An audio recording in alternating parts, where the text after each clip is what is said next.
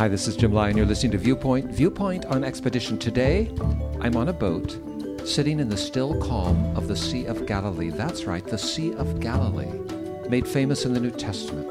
One of the most historic and sacred places on earth.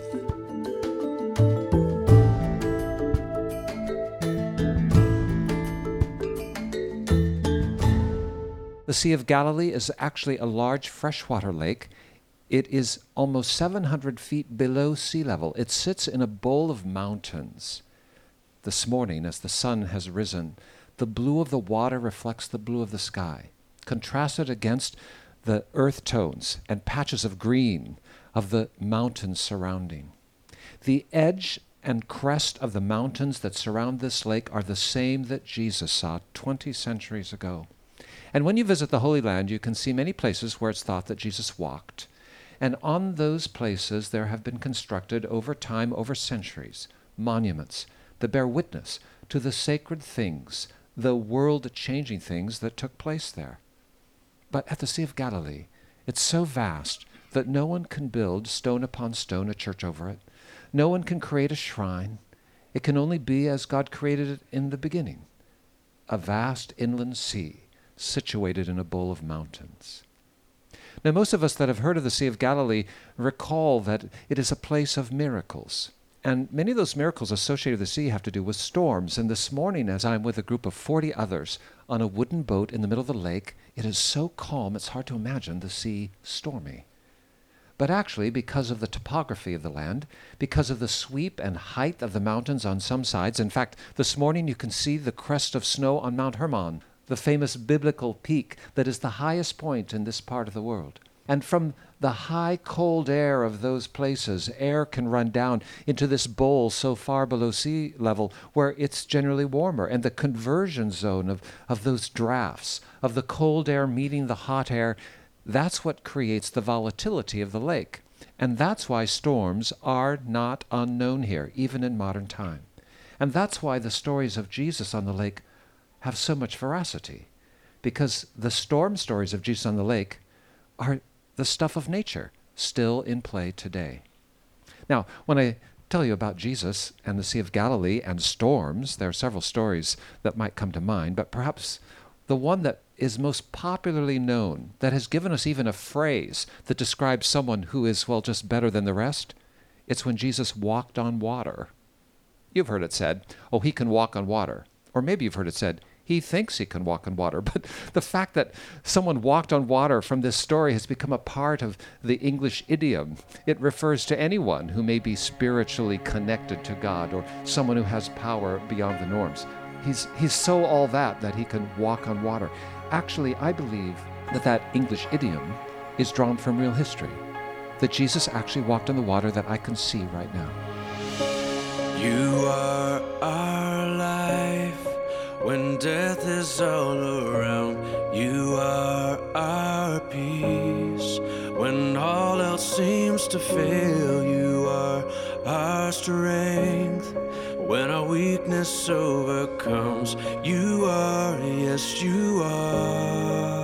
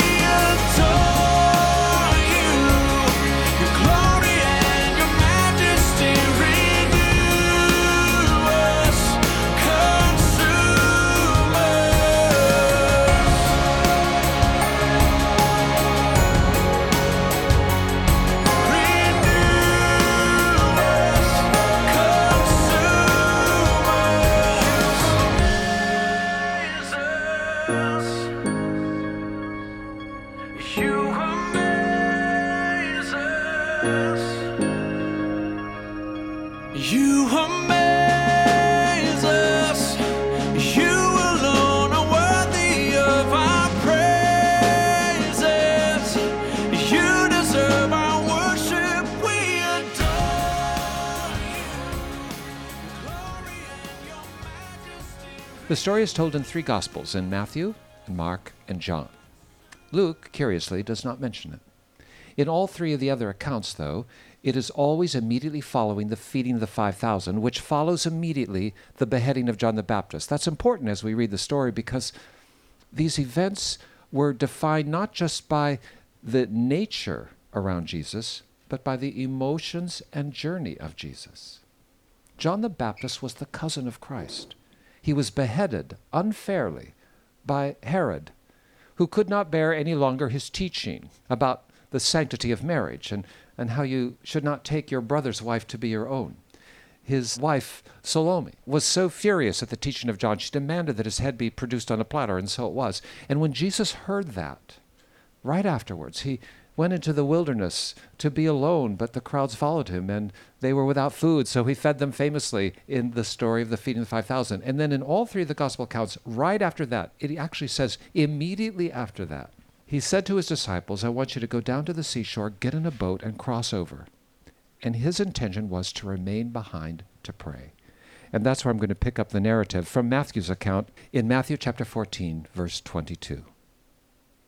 Immediately after this, the feeding of the 5,000, Jesus insisted that his disciples get back into the boat and cross to the other side of the lake while he sent the people home. After sending them home, he went up into the hills by himself to pray. Night fell while he was there alone. And even as I read that, I can see. I see the hills. I imagine the sun setting behind them. And I imagine Jesus somewhere out there in the hills by himself, praying alone, while his disciples come out here onto the water where I am now a sail. Meanwhile, the disciples were in trouble far away from the land, for a strong wind had risen, and they were fighting heavy waves. John's Gospel alone tells us how far out to sea they were about five to six kilometers. About three o'clock in the morning, Jesus came toward them, walking on the water. When the disciples saw him walking on the water, they were terrified. In their fear, they cried out, It's a ghost! But Jesus spoke to them at once. Do not be afraid, he said. Take courage. I am here. Then Peter called to him, Lord, if it's really you, tell me to come to you walking on the water. Yes, come, Jesus said. So Peter went over the side of the boat and walked on the water toward Jesus. But when he saw the strong wind and the waves, he was terrified and he began to sink. Save me, Lord, he shouted. Jesus immediately reached out and grabbed him. You have so little faith, Jesus said. Why did you doubt me? When they climbed back into the boat, the wind stopped. Then the disciples worshipped him.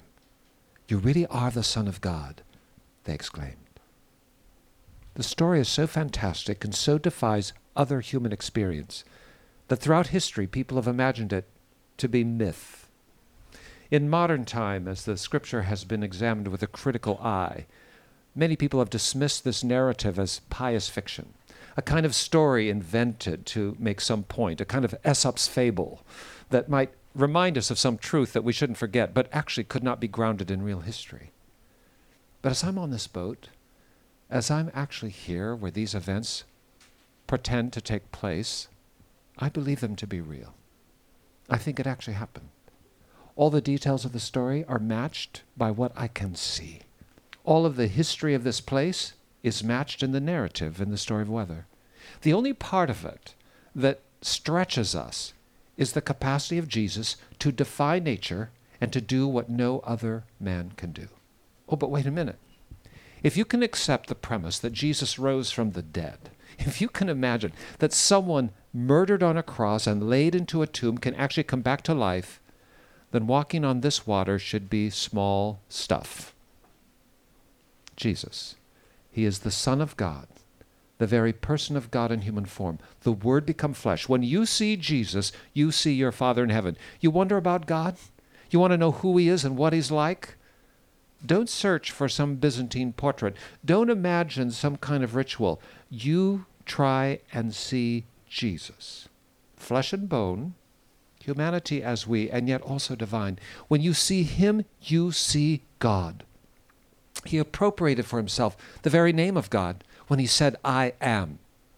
I am.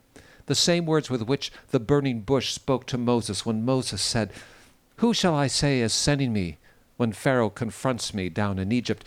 And the bush said, God speaking said, I am. I am the present tense, who has no past and no future, but is always present, who is outside of time. Jesus is the I am. Can he walk on this water? Absolutely. But as you think about that, think about also the humanity of Jesus. His cousin has been murdered. He has tried to find some alone time, and yet the crowds have followed him. The hustle and bustle of real life chases and nips at his heels. He can't stop to gather his thoughts. He is God, but he's also man. And as he feeds the 5,000 and works wonders so that they might go to their homes with a full stomach, he now craves some time alone again at night when no one can see him, when there are no flashlights and no searchlights and no cars. He finds solitude. And even to his closest friends, he says, Could you just leave me alone for a moment? Get into the boat and sail. I'll, I'll get there. How will you get there? Not to worry. I'll just meet you on the other side. They ask no questions. They get in the boat. He prays. This is so important because the miracles of Jesus are consequent to his communion with God. And if Jesus needs to have time alone to pray, so do we. And as I look at these hills and think about Jesus finding a quiet place, I must remind myself that where I live, no matter how big the city, no matter how congested the street, I need to find a place where I can meet God alone. Our capacity to deal with the storms of life is hinged on our capacity to meet God personally alone. It was true for Jesus, the Son of Man. It is true for us. But then, having been renewed with a reservoir of communion with his Father in heaven, he finds himself racing ahead of the disciples on the water, and they are lost in a storm. It does not seem as if the storm was necessarily threatening their lives, but it was a hard work. They had no motor in their boat. They had to row against the wind and the howl. And in the night, they see a figure walking. They're terrified. And this is another lesson for us. We crave the manifestation of God in our lives, but when He actually does come in such a tangible way we cannot deny, we're afraid.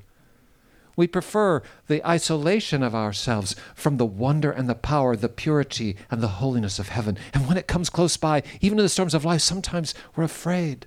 It's so natural, it's so human. That's why these stories live for me, is because they're so much like me and so much like you. And as Jesus comes by, he understands their fear. He does not condemn them. He does not just ignore them. He does not make fun of them. He says, Don't be afraid. The people who follow in the footsteps of Jesus must always be the ones who walk into every storm, into every crisis, and be the ones who understand because they've been in communion with God Himself. Do not be afraid. Are there any ever sweeter words spoken than this? But perhaps the words of Jesus as He says, Peace be with you. But second unto that, do not be afraid. Even when Jesus is born, the angels appear and the shepherds are terrified. And what do the angels say? It is the word from heaven to those of us who are still frail in our mortal beings Fear not, do not be afraid. Jesus comes close to them, and Peter is so astonished that Jesus is defying nature and walking that in a moment he loses all of his inhibitions and his faith, childlike, calls him to try the impossible. It's a famous story. So many sermons preached, so many lessons to be learned. Peter, you know, has a gospel. Well, that's what we believe.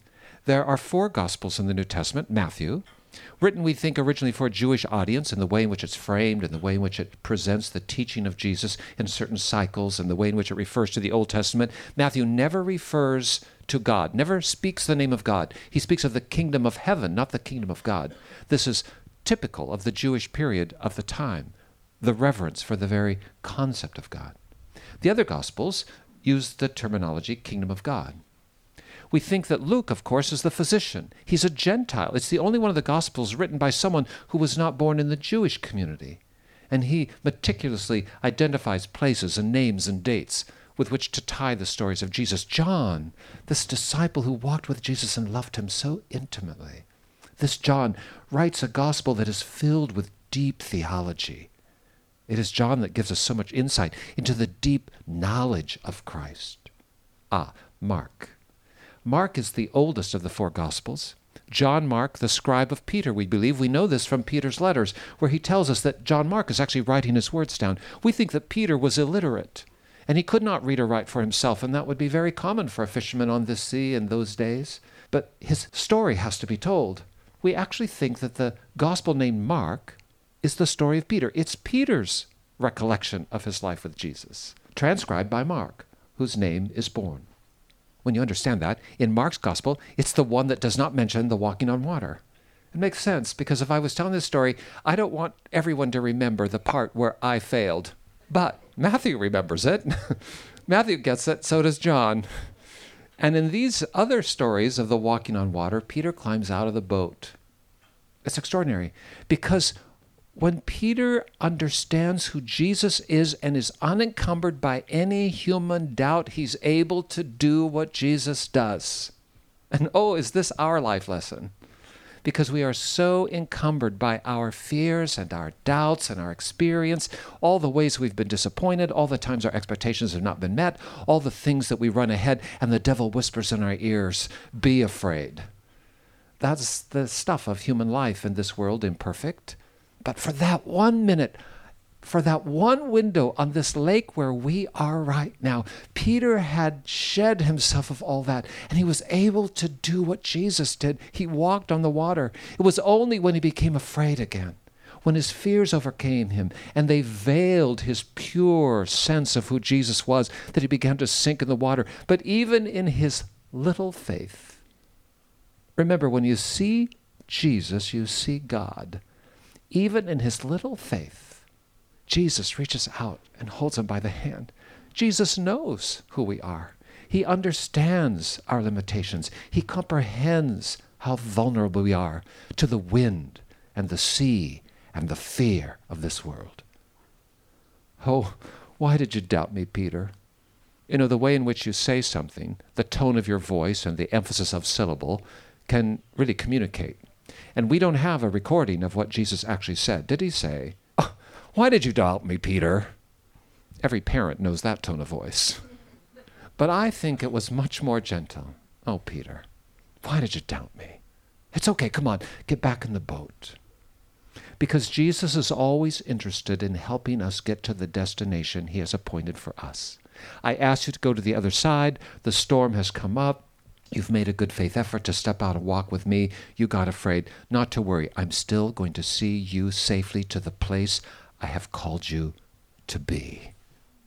And friends, as we're here at the Sea of Galilee, wherever you are in life today, whatever your journey, whatever the storm, whatever the crisis, whatever the loss, whatever the disappointment, whatever the expectation unmet, whatever your fear, know this Jesus has a place for you to arrive, and He is committed to helping you get there.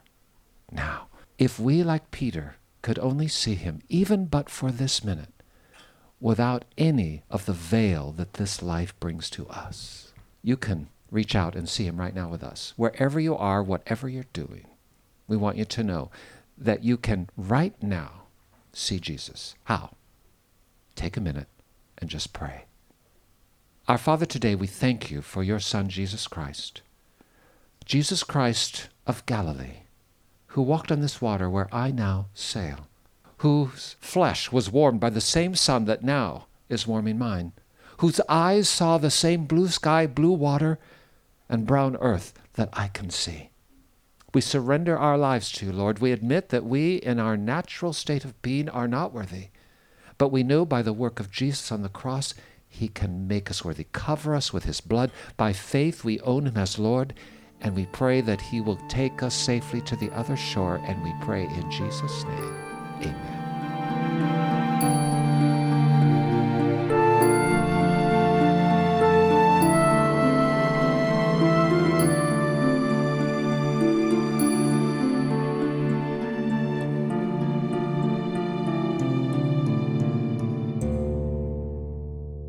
I'm standing next to Mike Fackler. He's the pastor of the Highland Park Community Church in Casper, Wyoming. Mike, good morning to you. Hey, good morning, Jim. And uh, we're here on the Sea of Galilee. It's Mike's first visit to this uh, very sacred ground. Give me an idea, Mike, of just how it feels. What, what's running through your head? Well, it's all very emotional uh, because this is where Jesus walked. So you probably get me to cry on camera a little bit, but um, just to know that Jesus was in this area and to follow in his footsteps is a very overwhelming moment. As you've traveled through the Holy Land with our CBH team, has there been an idea or a thought that's kind of jumped into your heart and head, maybe that you didn't expect, or, or, or maybe it's gone deeper, something you already believe, but now it's deeper? Well, you, you believe in the crucifixion and you believe in the resurrection, but to stand in those places and just to know that Jesus was thinking about you when he was, you know, and God was thinking about you. Wow. You're a follower of Jesus, Mike. How long have you been? 35 years. Pretty young guy to have been following Jesus for 35 years, but uh, in that journey, did you ever imagine you'd be right here? No, this was so far out of reach that uh, never thought. We're so glad you're here, Mike. Thanks for coming alongside. Jesus, be the center,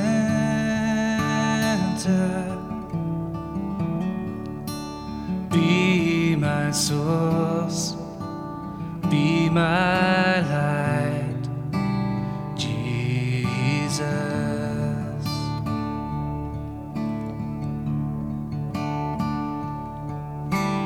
Jesus, be the center,